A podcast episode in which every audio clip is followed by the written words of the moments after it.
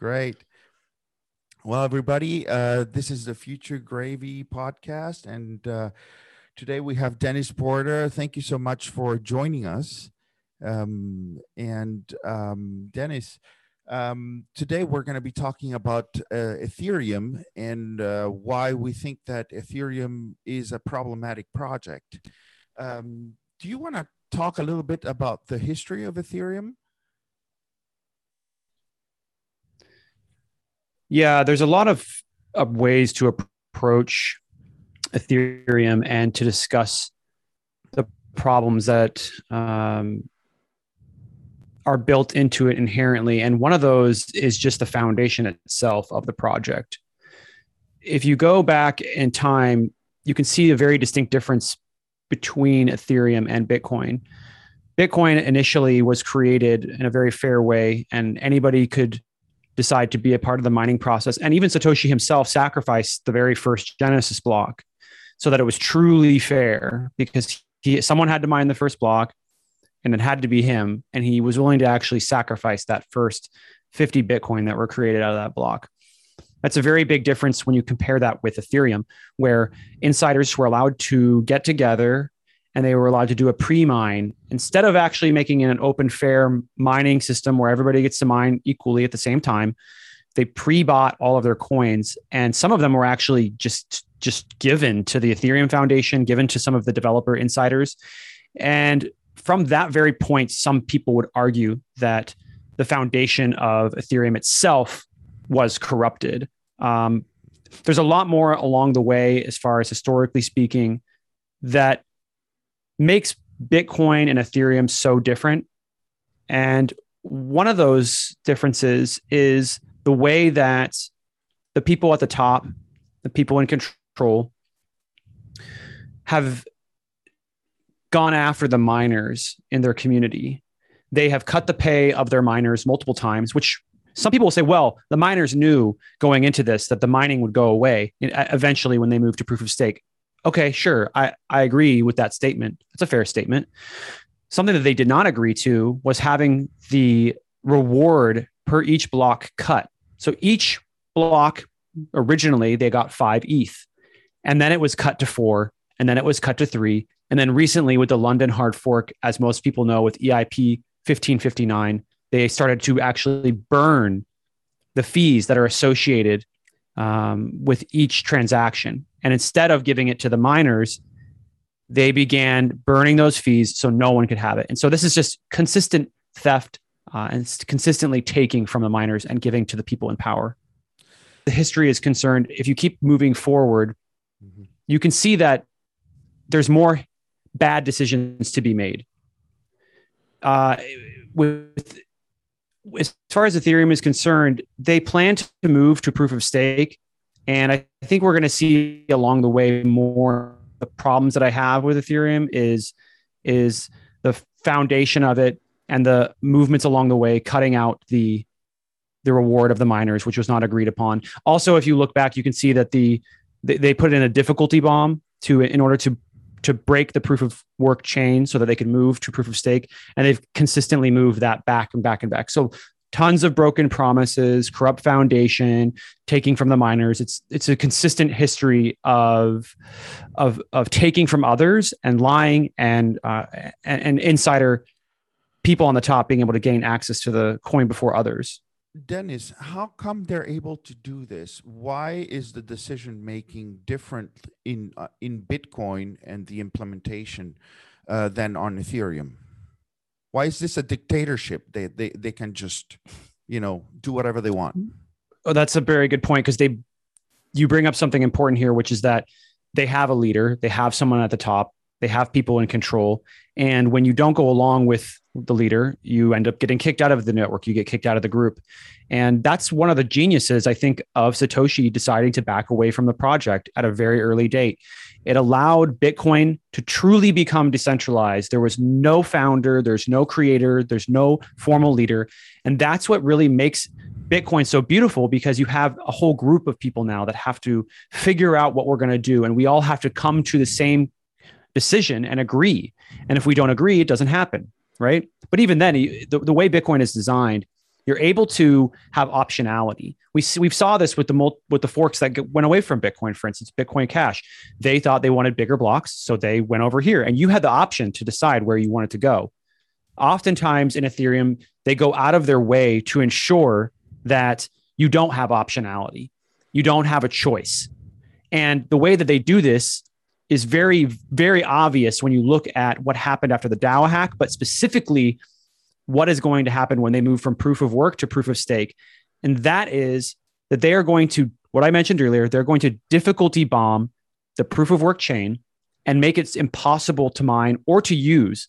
So you have this option as a user. You can say, well, either I can sell all my Ethereum and leave and literally go to some totally different coin, completely different. That's one option, right? You have to, be kicked out of the community, or you have to follow Vitalik and those at the top who make the decisions. Because if you don't go to proof of stake, they will actually destroy the proof of work chain and then you will be left with nothing.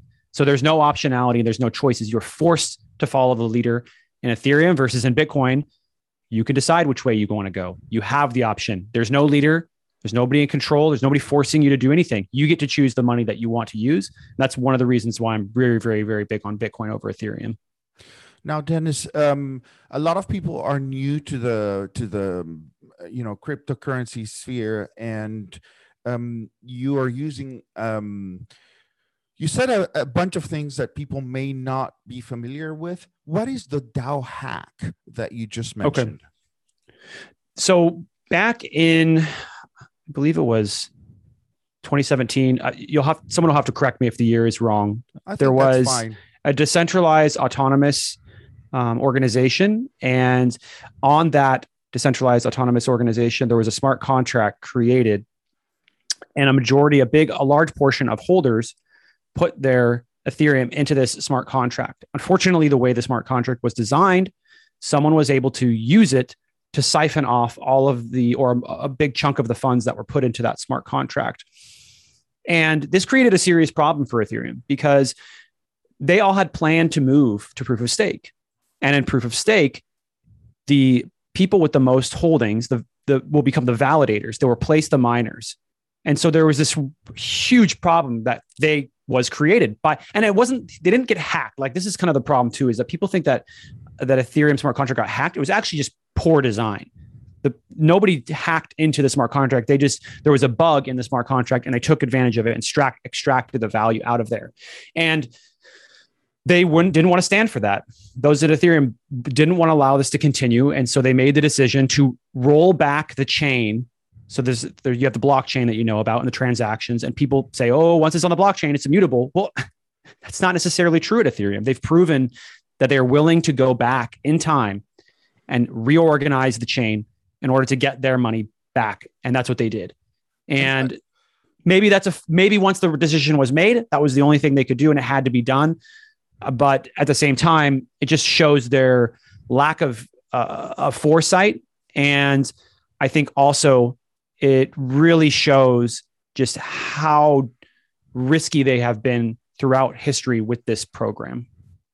So, uh, and and uh, for those of you, uh, uh, for those who don't know, what is a decentralized um, autonomous organization, and what is a smart contract, and what is because the claims of Ethereum is that it is a, a world supercomputer and mm-hmm. all that, and this was supposed to be one of those applications, right? Um, and it failed miserably. So, smart contracts are just a, are just a program that you can use to enact a certain uh, series of events and you can pre-plan them in a in the code is essentially like a simple way to explain it to someone. So you could say a, small, a simple smart contract would be I'm going to put my money into a smart contract and I'm going to lock it in there for a week. And that smart contract, you co- code is law for most people, right? But obviously, this is the whole problem at Ethereum is that code is no longer law. But on a Bitcoin, if you did that, you locked your your Bitcoin up in a smart contract for a week you could do nothing to change that. You would there be no way to get your money out. You'd have to wait till the seven days ends. Obviously, there's all sorts of different ideas that people have had on how they could use these smart contracts, but that's a really simple one. You program what you want the code to do with your money, and it does it. And there's nothing you can do to change it. Unfortunately, on, on Ethereum, they pro, have proven that code is no longer law and that they are willing to go back and, and make changes in order to whatever it is. At the moment, it might have been benefiting themselves, but in the future, and, it benefited pretty much everyone on Ethereum, but in the future, they might make decisions that don't necessarily benefit every benefit everyone in the Ethereum community. That's kind of the fear moving forward that they've essentially become the centralized planners of Ethereum. Um, so people people don't understand that when you said that that um, this uh, DAO, this uh, decentralized autonomous organization, didn't actually get hacked. What is the problem uh, with with these Ethereum smart contracts, and why are they safe on Bitcoin? Uh, for example, in the smart contract implementations on Bitcoin, and why are they unsafe on Ether on Ethereum? So there's two there's two things that are going on here. One that I'm talking about is the the security of Bitcoin, where Bitcoiner Bitcoin's immutability has not gone broken, right? So we we don't reorg the chain. We believe immutability is very important because we want to show that you can trust that no one's going to go back in time and change uh, anything on the blockchain to suit their needs, right? Nobody in power can do that. That's one. That's one aspect of what I'm talking about here. The other thing is that on a problem on Ethereum is that they use a coding language that is very, um, I would say, it's not complex in the sense that it is difficult to use, but it just gives you more optionality as well as far as the range of different uh, programs, different ways that you can code this the uh, the smart uh, contract. And so, because it's so complex by in a sense. It allows for more room for more mistakes to be made. And on a bitcoin the difference is we don't allow for such a wide range coding language to be used. We keep it very very very simple so that it's much less likely that you'll make a mistake. And that's the big difference. You have the security issue and then you have the the coding language itself is different that they use and it allows more for more room for error on their end so basically, Ethereum, instead of being uh, Turing complete, it's more like Turing vulnerable. Uh, so basically, you, you're you're opening up the array of vulnerabilities that you have available, right? It's much yeah. So it's much more. There's much more you can do with their platform. It's much more malleable. But at the same time, when you're talking about global financial instruments, you want something that is very simple and very basic so that you don't run into these problems where someone is coming along and noticing a bug that you didn't notice and extracting all of your money from you. And this is the type of thing that Bitcoiners and Bitcoin in particular goes out of its way to avoid. And it's very important to when you're doing that because it builds trust and it ensures that you don't have to go back in time and reorganize the chain to make sure everybody gets their Bitcoin back. We don't want these sorts of mistakes to occur on Bitcoin. Now, you mentioned uh, proof of work versus proof of stake. Uh, for those who don't understand, um, what is the difference between those two, and why is um, why have some people say why have some people said that proof of stake is more like the regular central banking that we're trying to exit? Mm-hmm. Yeah, there there's some very good points that need to be made when it comes to proof of work versus proof of stake. Basically, the way proof of work operates is that in order for you to mine a block, you have to burn energy. You have to actually work in order to do that. And this is important because the chain itself, the blockchain itself, it becomes secured by the very energy that you're expending. So there's a cost involved with securing the chain. This is a big, big part of what not only gives Bitcoin a connection to the real world, it also makes it very difficult for people to go backwards in time to change anything because they would have to burn equal or more amounts of energy which is which is a cost and it'd be very difficult to do that so it makes it very very secure extremely secure uh, in the sense that it makes sure that no one can go backwards and change anything without spending serious amounts of money and consistently they have to keep spending money over time. There are some ways where people say proof of stake is is more secure and there are certain things that are positives with proof of stakes but the problem is on proof of stake there are some non-negotiables. But before i move over to that there's one last thing that people should understand that's a positive about proof of stake. On proof, excuse me, proof of work. On proof of work, the miners that are actually mining the Bitcoin have to spend the money that we're talking about, burning the energy, which means they have to spend the Bitcoin, right? So, in order to get more miners or in order to get more electricity, you have to spend the Bitcoin that you've just earned, which is a really great way to make sure that it gets distributed. This is my one of my biggest problems with proof of stake, and I'm sorry if I mix those up sometimes back and forth. I have a I, I when I'm when I'm getting deep in it, I sometimes mix them up, so I apologize. But proof of stake is Ethereum, and proof of work is Bitcoin. But on proof of stake, the biggest problem with it is that there is no cost. There's no electricity burn at all, which means that someone that's mining or what they call validating on Ethereum doesn't have to distribute any of the Ethereum that they acquire through the validation process, which means that they don't have to distribute it. They can hold on to it. And in proof of stake, people who have more money, people who have more stake, get more money on top. So the rich get richer, essentially, right? And then there's no incentive to actually spend or distribute that Ethereum which means that you have these people who will just consistently hoard their Ethereum and have no incentive to distribute it whatsoever. That's a really, really, really key point. And also that will lead to, I think, in my opinion, extreme centralization. Already there's many ways where Ethereum is centralized, but proof of stake will lead to more centralization because the rich will get richer and those who have the most money have the most power on that protocol. So um, it is already a dictatorship. They already have all the power and once it moves to proof of stake, and this will be even further centralized. Um, yes. Um, so I'm wondering what the plan is. I mean, is there a conspiracy? Do we know of of anything that they're planning behind the scenes, or, or what, what I don't. The I, motivation? Yeah, I, I don't know if necessarily they are planning anything behind the scenes. I'm not, I wouldn't say necessarily that they are nefarious actors. The problem is that since the beginning, since the foundation of Ethereum, the, the actions that are going to occur from now until its end are more or less set in stone, very much like the fiat system, right? So the fiat system has to reinforce itself. If, if they stop printing money, everything will collapse, right? Well, the same is true with Ethereum. If they don't make these actions along the way that are going to happen, I'm not saying necessarily they will print more Ethereum or raise the inflation rate, which is a theory of mine that that will occur. It's just that there are actions that will have to be taken on a human level. So Bitcoin is perfect in the sense that no human interaction is needed. No changes to the monetary policy, to the issuance is needed in order for it to be successful in order for it to continue moving on.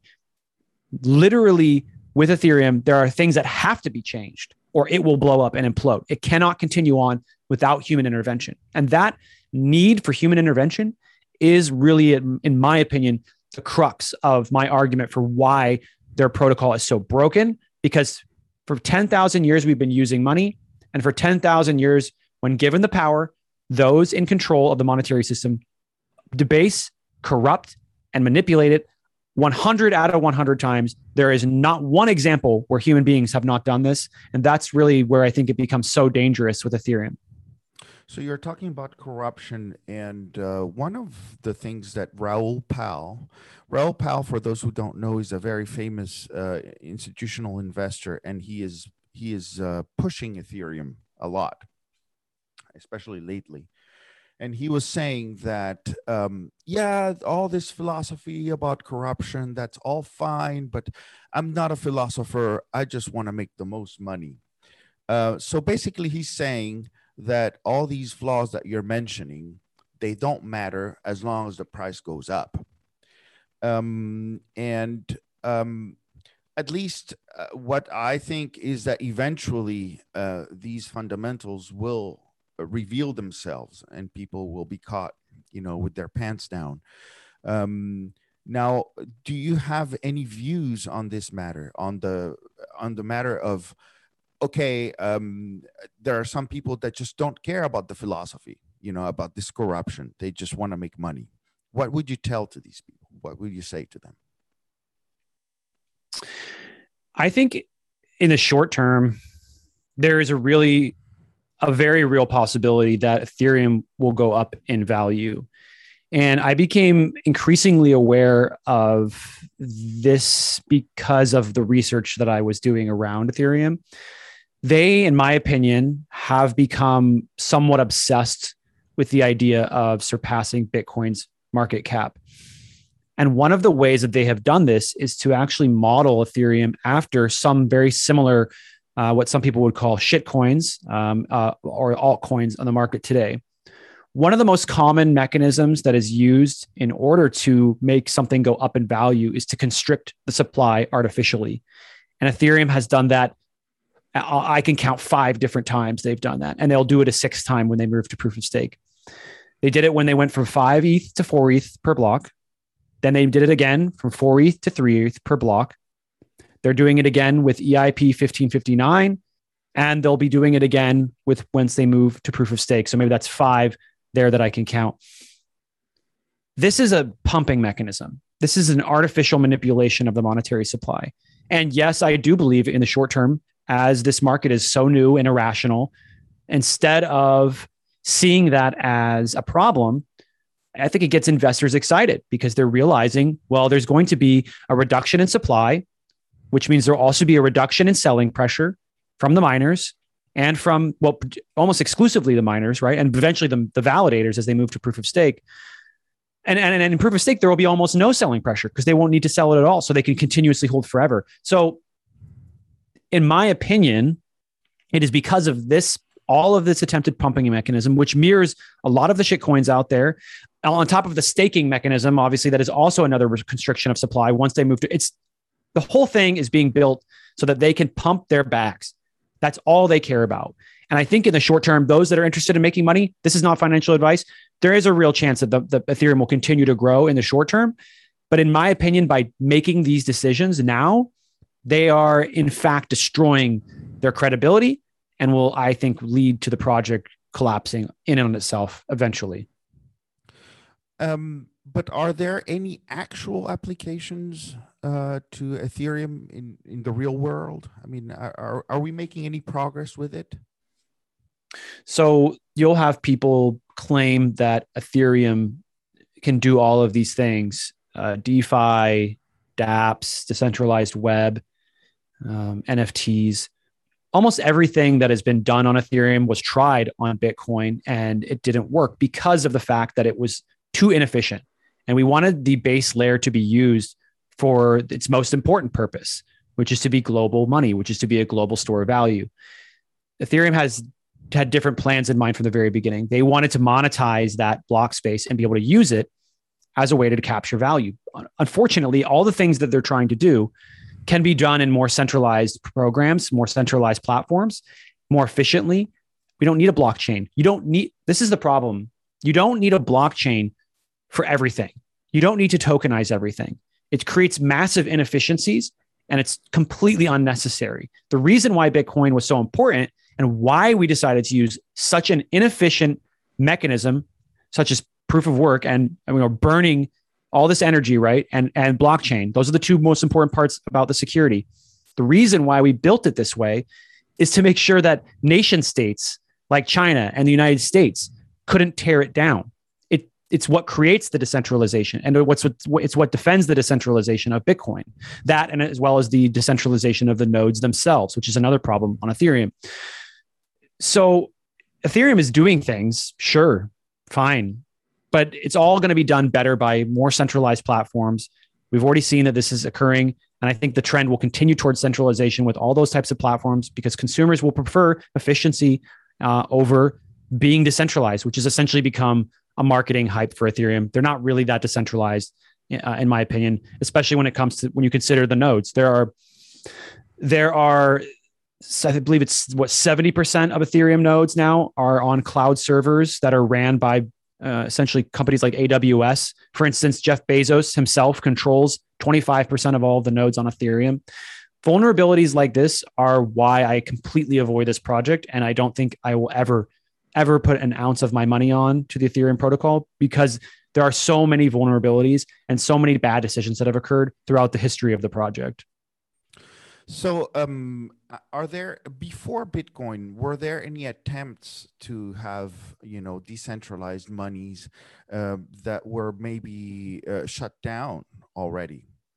Yes, of course. Yeah, um, I believe one of them was called eCash. There was DigiCash. Listen, like Bitcoin was not the first attempt at crypto. That's what a lot of people have mistaken um, in the history. They they think oh well this is just the first try and that and and better things are going to come no no no no no that's that's a total misunderstanding of the history of cryptocurrencies and bitcoin many attempts were made to get to the point of of discovering bitcoin which was more of a discovery than it was an invention uh, the discovery of fire for instance was very big for human beings um, the discovery of absolute uh, scarcity digital scarcity is is a discovery by human beings, and it, you can't rediscover absolute scarcity. It's a one time discovery, similar to fire. And I just don't see or think that anything is going to come along to unseat Bitcoin because at the very base, it, it, it it's something totally new that's never happened before. But yes, there were many attempts to do this, and they did fail because of the fact that they were too centralized. Okay, so um, if we're talking about uh, centralization and decentralization, um, what would be so you say that there is an attack vector so that um, Ethereum could be attacked with the servers that that they're running, right? Mm-hmm. What are the other attack vectors that could possibly be?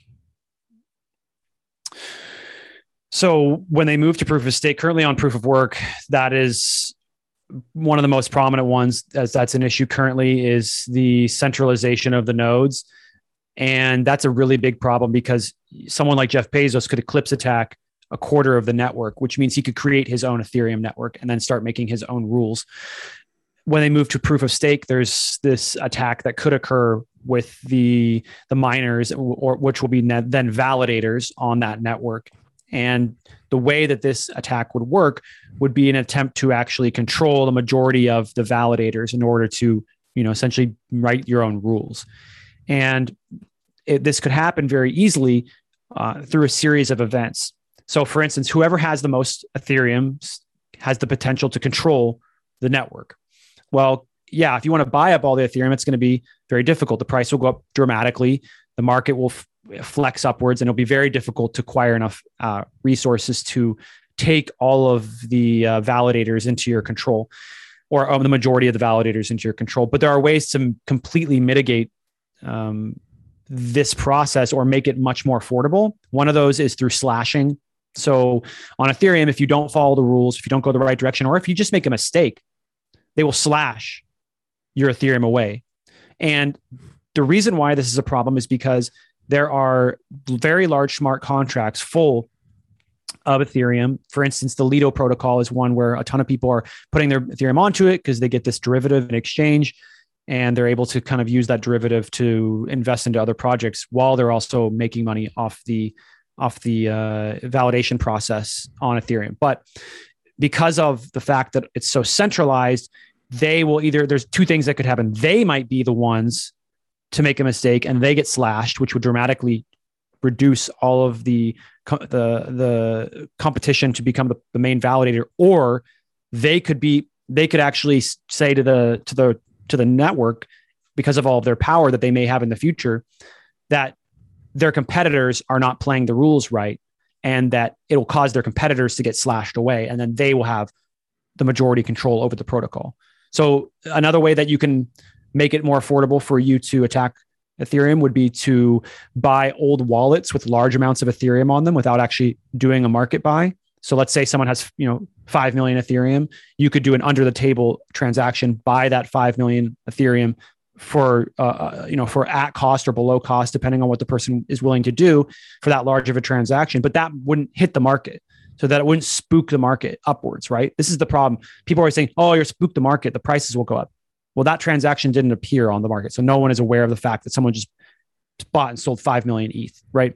Another way is to actually target the top percent people. So find the largest holders and, and bribe them, uh, blackmail them, or uh, coerce them into giving you their Ethereum is, is, this is another attack vector. There's many different ways where you can and it's all theoretical, obviously, but so is so is the idea of moving from proof of work to proof of stake. So that's one big vulnerability is actually taking over the network because you have the majority of the validation process because you have the majority of the Ethereum, and that that is a serious problem that I don't think that they have an answer to.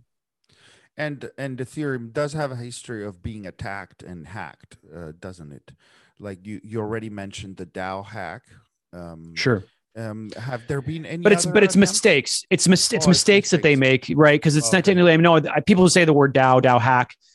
It's not technically a hack. It the protocol, the the smart contract was written in a way that where someone was able to just go in and take the money out. They didn't mm. hack it in the sense that they didn't break it in order to get the money out. Another really big problem with Ethereum too is so once you move away from proof of work to, to proof of stake, the way proof of work works is everybody goes to the tip of the spear, the tip of the blockchain is based off of the most proof of work, right? So they all automatically sync up to wherever that is. And it's even if the network were to go down overnight and different different chains started up, right? And moving along, eventually all the nodes would combine to wherever the most proof of work was. And on Ethereum, this is different. So when they move to proof of stake, there won't actually be a mechanism for the network to combine naturally on its own so this would lead to ch- massive chain splits. So, like for instance, in the in the in, in, a black swan style event, if the whole protocol goes down for let's say months or even several months, several months where they're not able to reconnect, how are they going to decide you know which chain survives? Inevitably, I, it would lead to permanent chain splits. So, in my opinion, you'll see if proof of stake Ethereum were to take over the world. You will see multiple chains of proof of stake all over with Ethereum because there's no way to naturally combine them back together. Mm. Okay. Um, now um, I know that your your time is limited today. Uh, thank you so much for for being so generous. Um, now you mentioned before um, staking and um, reducing the supply. And on the other hand ethereum also has like an endless money supply so there's no cap to the amount of coins that's right, right? Um, is this um, is this like a tug of war between staking and money printing and who is benefiting? Why it why is the endless money printing uh, being done if they also are limiting supply by staking I don't really understand how this this whole thing interplays and who is benefiting from it. Okay, so currently the way that they have it planned out is because of EIP 1559, they're burning the fees, which is a downward pressure. So there's there's the actual supply is dropping because of that. Not not the total supply, but some of the supply is being eliminated from the market, right? And then when they move from proof of work to proof of stake, the issuance will drop. And the issuance drop combined with the burning of the fees will lead to the total supply actually going down over time. So right now, you know, with Bitcoin, you're always going up by X amount per block, and that's it. That's the way it works. It's uh, 12.5. Then we went to 6. uh, 6.25. And we'll keep cutting in half every four years, and that's the way it's an issuance um, uh, distribution, right? Versus issuance. So we're distributing the Bitcoin out, and once it's all out by 2140, there won't be any more. There won't be any more Bitcoin to distribute. The way it works on Ethereum, though, is is, is quite a bit different. It is an a inflation rate, and they decide whether they want the inflation to be up or or they have may decide to move it to deflation, where the, the, the supply is actually going down. But in my opinion, because of the way the network is set up, inevitably they're going to decide who they need to take from next, right? Because in the past history of Ethereum, they have always taken from the miners. Five, four, three ish, you know, ETH per block, burning the fees. Okay.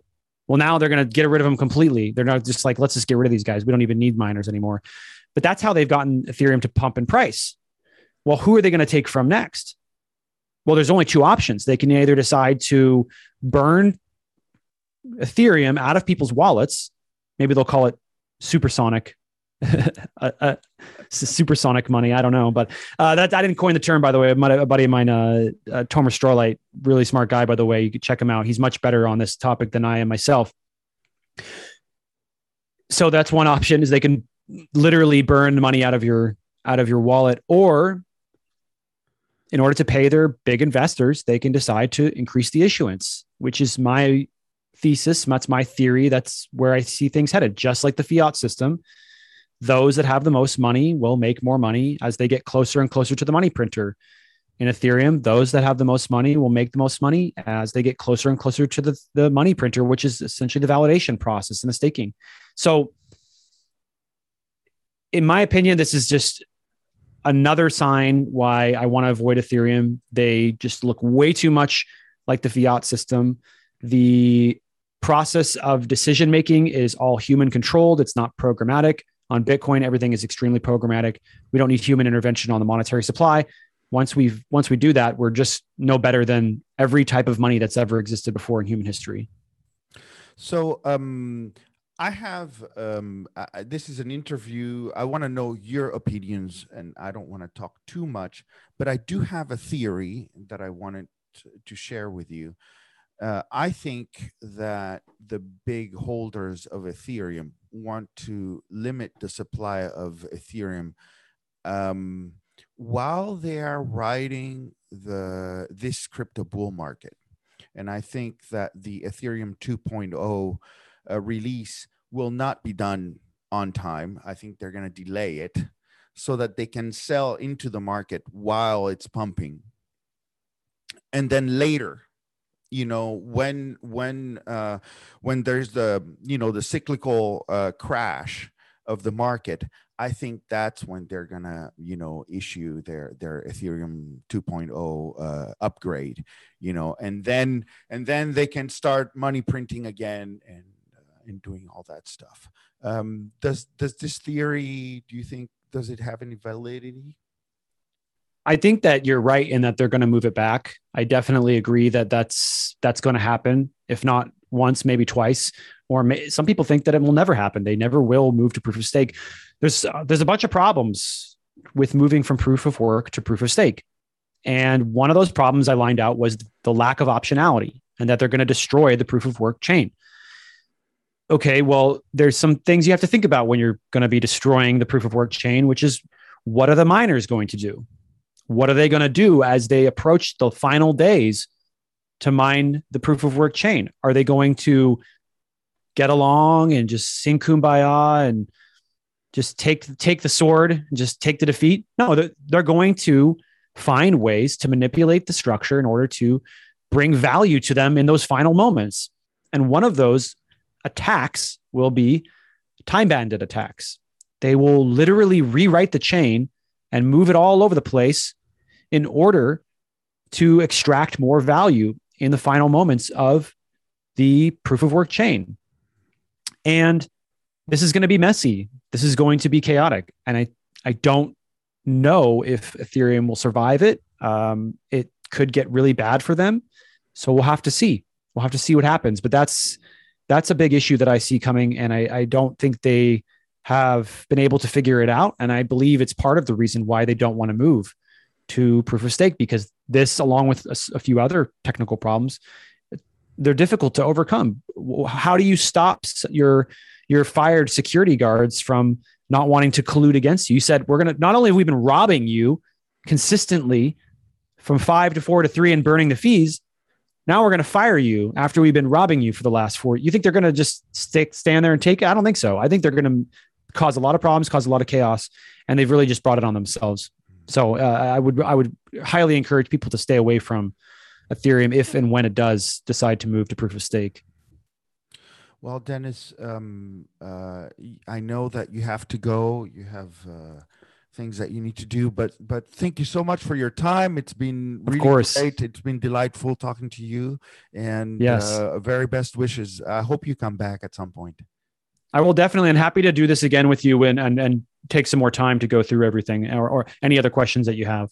Sounds great. Thank you, guys. Uh, Future Gravy is my name. And do you want to say something about yeah. your channel? Sure. Yeah, you can find me at uh, at Dennis underscore Porter underscore on Twitter, or just search Dennis Porter. I'm, I'm you'll find me pretty quickly. And uh, I have my channel, Smart People Shit. I talk to some of the smartest people in the space, and I have a really great time interviewing people that are much smarter than me.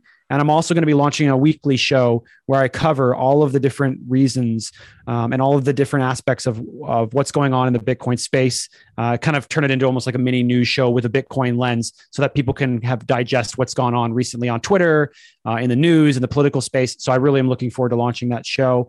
Um, I also do consulting too as well. So if anybody's interested in and needs help in the space, uh, hit me up. I I've been helping a lot of people. I have I've helped business owners. I have helped executives, CEOs, uh, financial executives, and I'm happy to get on a call and help anybody anytime. There's there's uh, some information to do that in in my bio. So, uh, but I appreciate it very much you having me on, and I look forward to doing it again.